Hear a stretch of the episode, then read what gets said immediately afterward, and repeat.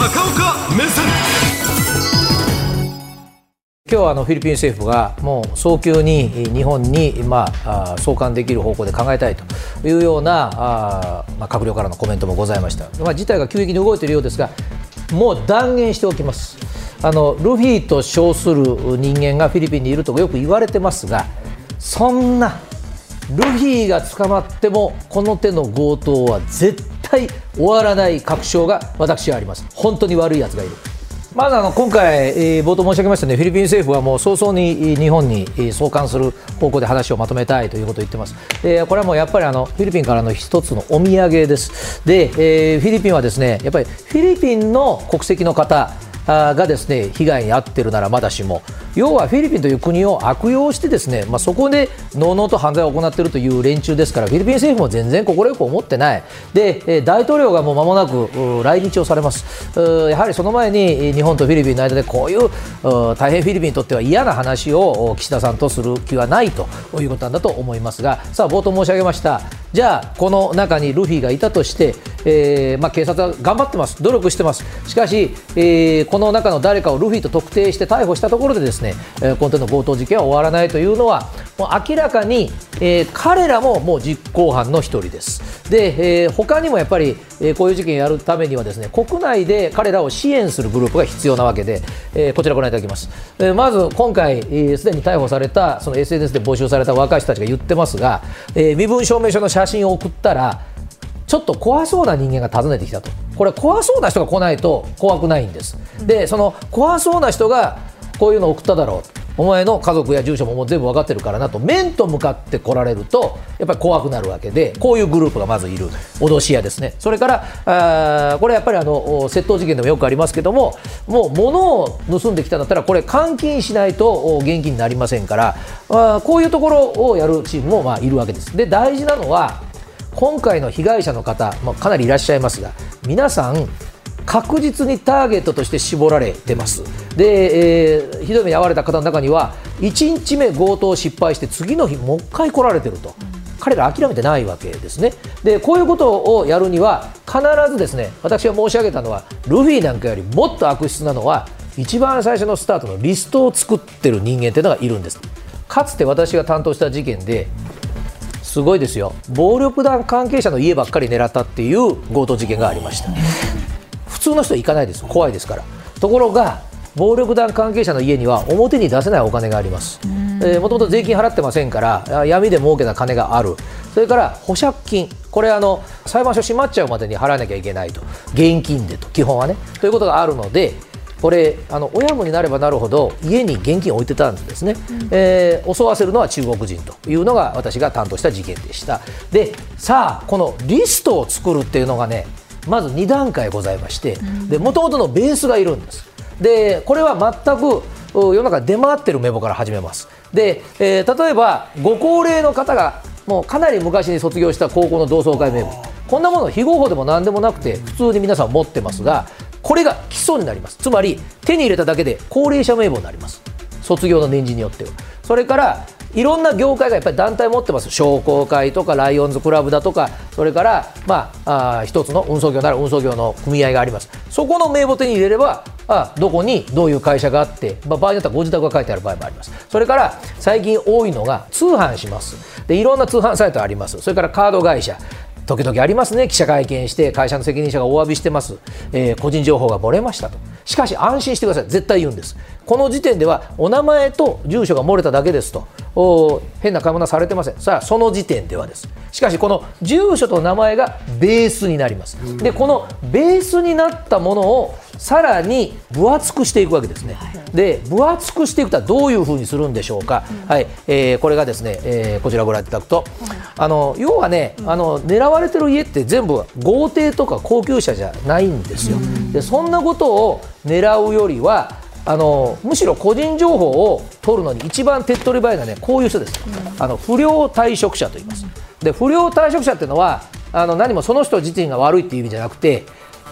情報を持ってやめられた側ね、会社側あるいはお役所側から見て、えー、情報を持って辞めちゃう人っていうのは、まあ、不良退職になるわけです。円満に辞めてたとしても。でその出ても持って出た情報っていうのはもういろんなことがあります。例えばこの中出てきてるなどもそうですけども、税金を扱うような、まあ、あ公務員の方がこれ別に悪いことしてやめたわけじゃないですよ。だけどやっぱり知ってますよね、いろんな家がどういう商売してるという、うん、それからあこの業界団体も、あもう申し上げた通り、それからも元公務員、はい、元議員公員の方、これそれぞれが悪いという意味じゃなくて、やっぱりご自身に悪意がなくてもデータを頭の中に残している人もいるし、プリントアウトしている人もいるし、でこれをどこかで借金を作っちゃって持ってるんだったら出せと言われて、その先に強盗や殺人があるなんて絶対思いませんから。で出していく、そうするとだんだん、まあ、その時点では会社にとっては不良になるわけですが、しかし会社側はそういうところのリストに提供したということがわからないわけです。その中でやっぱり、ね、大事なのは今回の被害者の方というのは絶対家に現金、それもかなり多額です。 お, かお人によってはせんまん単位のお金、それから金塊、金庫がある。でこれはねやっぱり申し訳ないんですけども、そういう方々には事情がありまして、ここです。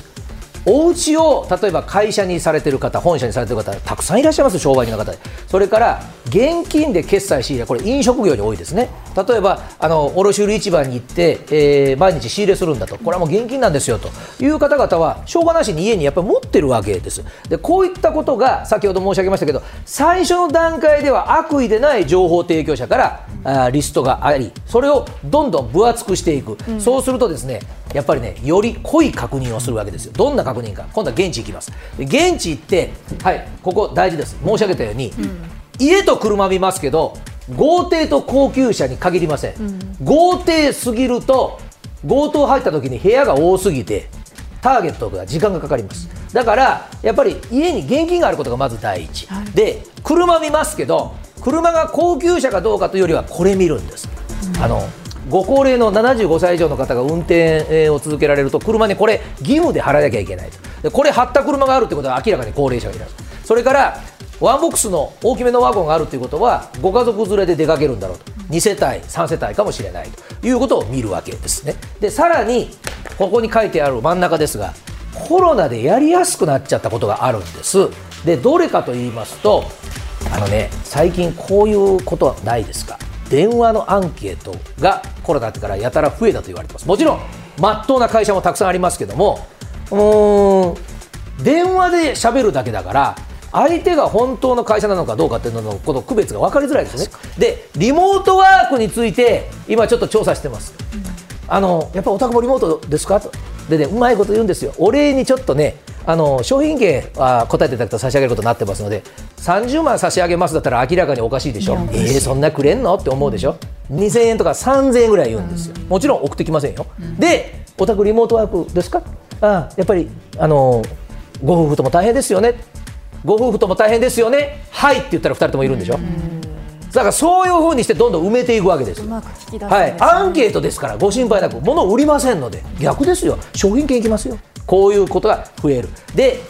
やっぱり聞き出したいのはねここです。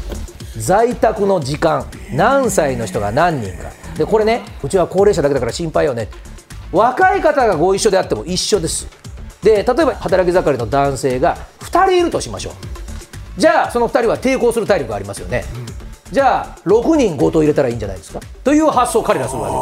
です。大事なのはやっぱり中に現金があるかどうかということが第一で、第二ははいこちらです。戻ってください、はい、これね警察や警備会社が何分で来るかってことも調べるそうです。あもう嫌な言い方ですけど実際に呼んでみるんですよ。窓から座ってみたりしてでそうすると何分は稼げる。でこれを、まあ、その悪い人の間では名寄せと言います。名寄せっていうのは名簿に書いてあることをどんどんどんどん寄せていくわけですね。そうすると、はい、最終的には一番最初申し上げました通販会社からは名前と住所だけでした。他のところも職業の会社の名前しか分かってません。出来上がったリストはこういうふうになるってことです。かなり詳細ですね。つまり名前や住所全部入手元は違うわけですよ。メールアドレスも違う、電話番号も違う、ね、だけど一つ一つのデータを全部寄せ集めて大事な最後在宅率と家に現金があるということになると確実にやられてしまう。どう警戒したらいいのかって思いますよね。やはりあの エスエヌエス はもう全部楽しみでやっておられる方もいるのでやめてくださいとは僕は言えないけど、写真を上げることはやっぱり気をつけてください。その写真で位置情報だとかあどういうもの食べてる分かる。もう一つはね情報漏れがやっぱり可能性がある、誰か退職者が出た、その時点でその人を罪に問うことは絶対できないんだけれども、後でその辞めた社員の人がその情報を悪用していたということが分かった時点で、その企業に告訴してくださいと